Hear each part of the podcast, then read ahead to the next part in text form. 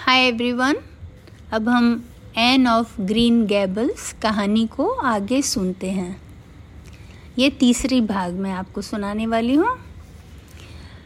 दिन निकल चुका था जब एन की आँखें खुली। अच्छी सी धूप कमरे में आ रही थी। वह एक पल के लिए याद नहीं कर पाई, वह कहाँ है? पर दूसरे ही पल उसे याद आया कि वह ग्रीन गैबल्स में है। और वे लोग उसे नहीं रखना चाहते हैं क्योंकि वह लड़का नहीं है। उसकी खिड़की के बाहर चेरी का पेड़ था और फूलों से लदा था। वह खिड़की के पास बैठकर बाहर देखने लगी। अगर वह यहाँ नहीं भी रहेगी तो वह कल्पना करेगी कि वो यहीं पर है। वह पूरा बाग देख पा रही थी। फलों और फूलों से लदे पेड़, घास भी फूलों से ढके थे। खुशबू से वातावरण महक रहा था। थोड़ी दूर पर एक जलधारा बह रही थी। इतने में मरीला अंदर आई और एन को तैयार होने बोली। एन बोली, कितना सुंदर दिन निकला है। क्या आपने कभी ध्यान से देखा है कि ये छोटी जलधारा हमेशा हंसती रहती है? मैंने सर्दी में बर्फ़ के नीचे भी उनको हँसते हुए सुना है।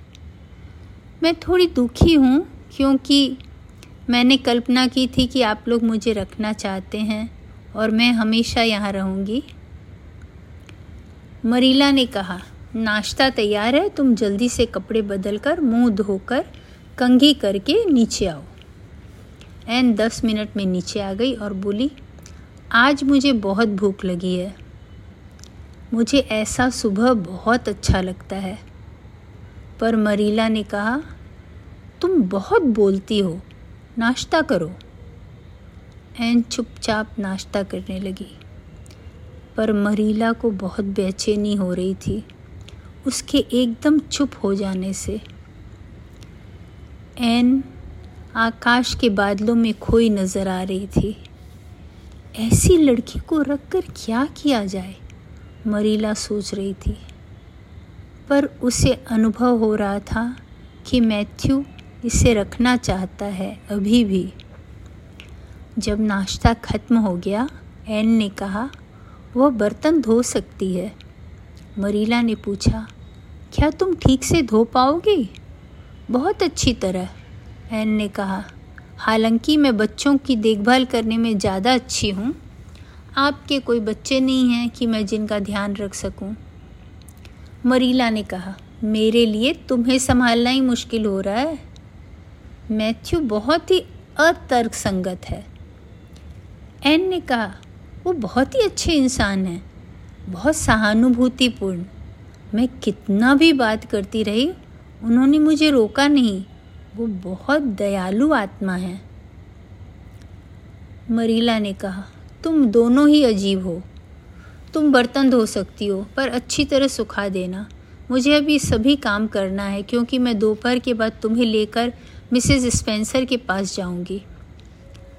जब एन ने बर्तन धोकर पोछ कर रख दिया तो मरीला ने देखा, उसने अच्छे से काम किया है। मरीला बोली, तुम बाहर घूम लो थोड़ी देर। एन जल्दी से खुश होकर बाहर की ओर जाने को उठी। पर फिर वापस उदास होकर बैठ गई। क्या हुआ? मरीला ने पूछा।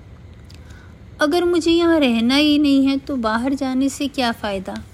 मैं बाहर हर चीज़ से प्यार करने लगूँगी। खिड़की में जो जर्मेनियम का पौधा है, उसका नाम क्या है? मरीला ने कहा, वह एप्पल सेंटेड जर्मेनियम है। नहीं, उसका नाम? मैं क्या उसे बॉनी बुला सकती हूँ? प्लीज़, जब तक मैं हूँ, मुझे उसे बॉनी बुलाने दे। ठीक है, मुझे कोई परवाह नहीं, मरीला ने कहा। जर्मेनियम का नाम रखने से क्या मतलब है? मुझे चीज़ों को नाम देना अच्छा लगता है। अगर कोई हमेशा हमें औरत बुलाए तो अच्छा नहीं लगेगा ना? शायद जर्मेनियम को भी अच्छा नहीं लगता होगा। मरीला सोचने लगी। मैंने आज तक किसी को इस तरह बातें करते न देखा न सुना। ये लड़की है बहुत मज़ेदार। मुझे यही लगता है कि अब ये क्या बोलने वाली है। शाम को मरीला एन को लेकर बग्घी में निकल पड़ी मिसेस स्पेंसर से मिलने। रास्ते में एन ने कहा, मैंने निश्चय किया है कि मैं इस सैर का आनंद उठाऊँगी। मैं अनाथालय के बारे में नहीं सोचूँगी। कितना सुंदर गुलाब है, एकदम गुलाबी। पर जिनके बाल लाल रंग के हों, वे गुलाबी कपड़े नहीं पहन सकते हैं। क्या आप किसी को जानती हैं जिसका बाल पहले लाल हो और बाद में दूसरे रंग का बदल गया हो? मरीला ने कहा, मैं किसी को नहीं जानती और मुझे लगता है तुम्हारे बाल लाल ही रहेंगे। एन ने पूछा क्या आप शाइनिंग वाटर के रास्ते से जाएँगी? तो मरीला ने कहा, नहीं, हम बेरीज पॉन्ड की तरफ़ से नहीं जाएँगे। तुम बात करती रहोगी? तो मुझे अपने ही बारे में बता दो कुछ। जो भी मैं अपने बारे में जानती हूँ, उसमें कुछ भी बताने योग्य नहीं है। एन काफ़ी उदास होते हुए बोली मरीला ने कहा, मुझे वही सुनना है कि तुम्हारा जन्म कहाँ हुआ? तुम कितने साल की हो? मैं मार्च में ग्यारह साल की हो गई थी। मेरा जन्म बॉलिन ब्रोक नोवा स्कोटियो में हुआ था। मेरे पिताजी का नाम वॉल्टर शर्ली था। वे हाई स्कूल में शिक्षक थे। मेरी माँ का नाम बार्था शर्ली था। वॉल्टर और बार्था कितना सुंदर नाम है ना? मैं बहुत खुश हूँ कि मेरे माँ पिताजी का नाम सुंदर था। अगर मेरे पिताजी का नाम जेडेदिया होता तो कितने शर्म की बात होती। मरीला ने कहा, नाम से कुछ नहीं होता है, जब तक व्यक्ति अच्छा हो। मेरी माँ भी हाई स्कूल में शिक्षिका थी। एन बोली, वे दोनों बहुत गरीब थे। मेरे जन्म के तीन महीने बाद ही बुखार में माँ की मृत्यु हो गई। मुझे उसे माँ बुलाने का अवसर ही ना मिला और उसके चार दिन बाद मेरे पिताजी की भी मृत्यु हो गई। तो मिसेस थॉमस ने मुझे अपने पास रख लिया। हालाँकि उनके पति शराबी थे। उन्होंने ही मुझे बड़ा किया जब तक मैं आठ साल की न हो गई। उनके मुझसे छोटे चार बच्चे थे। मैं चारों बच्चों को संभालती थी। चार बच्चों को संभालना बहुत बड़ा काम था। फिर मिस्टर थॉमस की डेथ हो गई। मिसेस थॉमस अपनी माँ के साथ रहने चली गई। उनकी फ्रेंड हेमंड ने देखा कि मैं बच्चों को संभालने में अच्छी हूँ तो वे मुझे अपने साथ ले गई। उनके छोटे से सुनसान जगह घर में रहना बड़ा मुश्किल था और उनके तीन बार जुड़वे बच्चे हुए। उनके आठ बच्चे थे। मैं उनको संभालने में बहुत ज़्यादा थक जाती थी। मैं उनके साथ दो साल रही। फिर मिस्टर हेमंड की ट्रेन दुर्घटना में मृत्यु हो गई। तब मिसेस हेमंड ने बच्चों को अपने रिश्तेदारों में बांट दिया और अमेरिका चली गई। मुझे होप टाउन के अनाथालय जाना पड़ा। वे मुझे नहीं रखना चाहते थे क्योंकि वहाँ बिल्कुल जगह नहीं थी। फिर भी उन्हें मुझे रखना पड़ा। और चार महीने बाद मिसेस स्पेंसर मुझे कल यहाँ ले आई। मरीला ने पूछा, तुम कभी स्कूल गई थी क्या? जब मैं मिसेस थॉमस के पास थी, तब मैं थोड़े दिन स्कूल गई थी और थोड़े दिन मैं अनाथालय से भी स्कूल गई थी। मुझे पढ़ना आता है और मुझे बहुत सारी कविताएँ याद हैं। मैं अपने बड़े क्लास के बच्चों से भी किताबें लेकर पढ़ लेती थी। मरीला ने कहा, क्या मिसेस थॉमस और मिसेस हेमंड तुम्हारे साथ अच्छी थी अच्छा व्यवहार करती थी? एन का चेहरा उतर गया, फिर बोली, वे चाहती थी अच्छा रहना, पर उनके ऊपर बहुत काम का भार था। मरीला ने फिर कुछ न पूछा। उसके दिल में बच्ची के लिए बहुत दया उपज रही थी। बच्ची के वर्णन से मरीला समझ गई थी कि बच्ची को कभी प्यार नहीं मिला और बहुत ही कठिन परिश्रम और गरीबी में रहना पड़ा है। इसमें आश्चर्य क्या है कि वह एक वास्तविक घर में रहने की कल्पना से बहुत खुश थी। अगर मरीला उसे रख ले, बात वो बहुत करती है। पर गंदे शब्दों का इस्तेमाल नहीं करती है। उसके माँ बाप अच्छे इंसान रहे होंगे। एन ने कहा, समुद्र कितना खूबसूरत है। एक बार मैं मिस्टर थॉमस के परिवार के साथ समुद्र के पास गई थी। हालाँकि मैं सारे दिन बच्चों को संभालती थी, पर मुझे बहुत आनंद आया था। अब वे लोग मिसेस स्पेंसर के घर पहुँच गए। मिसेस स्पेंसर बोली, मैंने आप आज आएँगी ऐसा नहीं सोचा था। मरीला ने कहा, मुझे गलती का पता करने आना पड़ा। मैंने और मैथ्यू ने आपके भाई रॉबर्ट को अनाथालय से एक लड़का लाने का संदेश दिया था। मिसेस स्पेंसर ने कहा, क्या यह सच है? मुझे मेरे भाई की बेटी ने आकर बताया कि आपको एक लड़की चाहिए। पर आप इसे छोड़ना चाहती हैं तो कोई मुश्किल नहीं है, क्योंकि कल ही मिसेस वाइट आई थी और बता रही थी उन्हें अनाथालय से एक लड़की की सख्त ज़रूरत है, क्योंकि उनके पास जो काम में मदद करने बाई आती थी, वह रहती ही नहीं है। इतने में मिसेस वेट वहाँ आ गई। वो चेहरे से क्रूर दिख रही थी। वह उसी वक्त एन को साथ ले जाने को तैयार हो गई। उन्होंने एन से कहा, तुम्हें मेहनत से काम करना होगा। एन का चेहरा फीका पड़ गया था। वह लोगों को पहचान पाती थी। उसे मिसेस वेट बिल्कुल अच्छी न लगी। इधर मरीला की एन को मिसेस वेट के हाथ में सौंपने की जरा भी इच्छा न हुई। उसे लगा, ज़िंदगी भर उसका ज़मीर, उसे कचोटता रहेगा। तो उसने मिसेस स्पेंसर से कहा, आज मैं एन को ले जाती हूँ, क्योंकि मैंने मैथ्यू से इस बारे में कोई बात नहीं की। अगर हम नहीं रखेंगे तो कल शाम को भेज देंगे। जब वे लोग घर पहुँचे, मैथ्यू बाहर ही खड़ा था। एन को देखकर एकदम खुश हो गया। मरीला को आश्चर्य हुआ। मैथ्यू को एवनली में कोई भी छोटी बच्ची से कोई लगाव न था। वह एन की अनुपस्थिति में मैथ्यू को मिसेस स्पेंसर के यहाँ की सारी बातें बताई। मैथ्यू ने कहा, मिसेस वेड को तो हम अपना कुत्ता भी नहीं दे सकते। तब मरीला ने कहा, मुझे इस उम्र में बच्ची को ठीक से संभालना शायद ना आए, पर मैं पूरी तरह से कोशिश करूँगी। तुम दखल अंदाजी न करना। अगर मैं असफल रही तो तुम्हारी जिम्मेवारी होगी उसे संभालने की। मैथ्यू ने कहा, मुझे लगता है इससे प्यार से हम सब कुछ सिखा सकेंगे।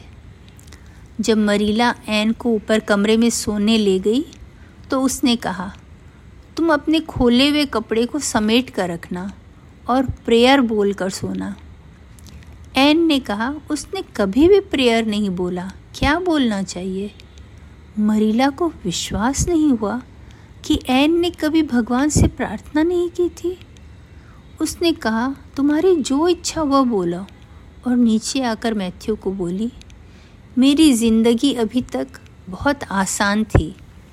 अब मुझे जो करना है, करना पड़ेगा। इसके लिए ढंग के कपड़े लाकर इसे संडे स्कूल में मैं प्रेयर सिखाने भेजना चाहती हूँ।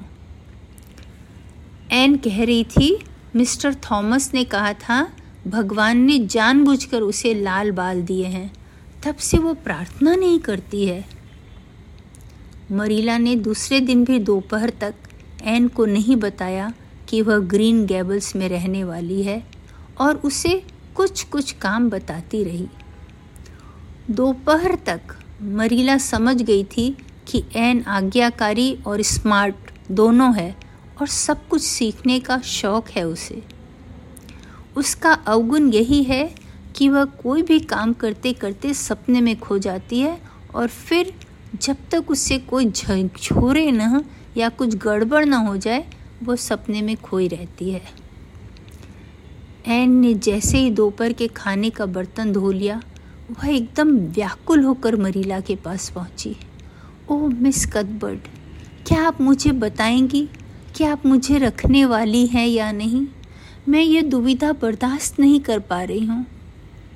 मरीला ने कहा, मैंने और मैथ्यू ने तुम्हें रखने का फ़ैसला किया है, अगर तुम अच्छी लड़की बनने का कोशिश करोगे। क्या हुआ बच्ची?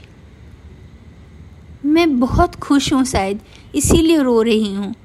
मरीला ने कहा, शांत हो जाओ, तुम जल्दी से हंसती और रोती हो। पंद्रह दिन बाद स्कूल खुलेगा, गर्मी की छुट्टी के बाद तब तुम्हें स्कूल भेजेंगे। हम तुम्हारे साथ अच्छा करने का प्रयत्न करेंगे। एन बोली, मैं आपको क्या बुलाऊं? मैं आंट मरीला बुला सकती हूँ प्लीज़ मरीला ने कहा, नहीं, मैं तुम्हारी आंट नहीं हूँ। मैं नहीं सोचती हूँ वो ठीक रहेगा। तुम मुझे सिर्फ़ मरीला बुलाना। अब तुम सिटिंग रूम में जाओ और वहाँ अंगीठी के ऊपर की जगह में एक शेल्फ है, जहाँ पर एक चित्र बना हुआ कार्ड रखा है, उसे ले आओ। एन ने कुछ बोलना शुरू किया, मरीला बोली, एन, जब मैं तुम्हें कुछ बोलूँ तो वह तुरंत कर लो. एन जल्दी से सिटिंग रूम में गई, पर दस मिनट में भी वापस नहीं आई। तब मरीला गई उसे देखने। एन एक पेंटिंग के सामने खड़ी थी और उसकी आँखें बता रही थी कि वह किसी सपने में खो गई थी। मरीला ने ज़ोर से पूछा, एन, तुम क्या कर रही हो? एन चौंक उठी।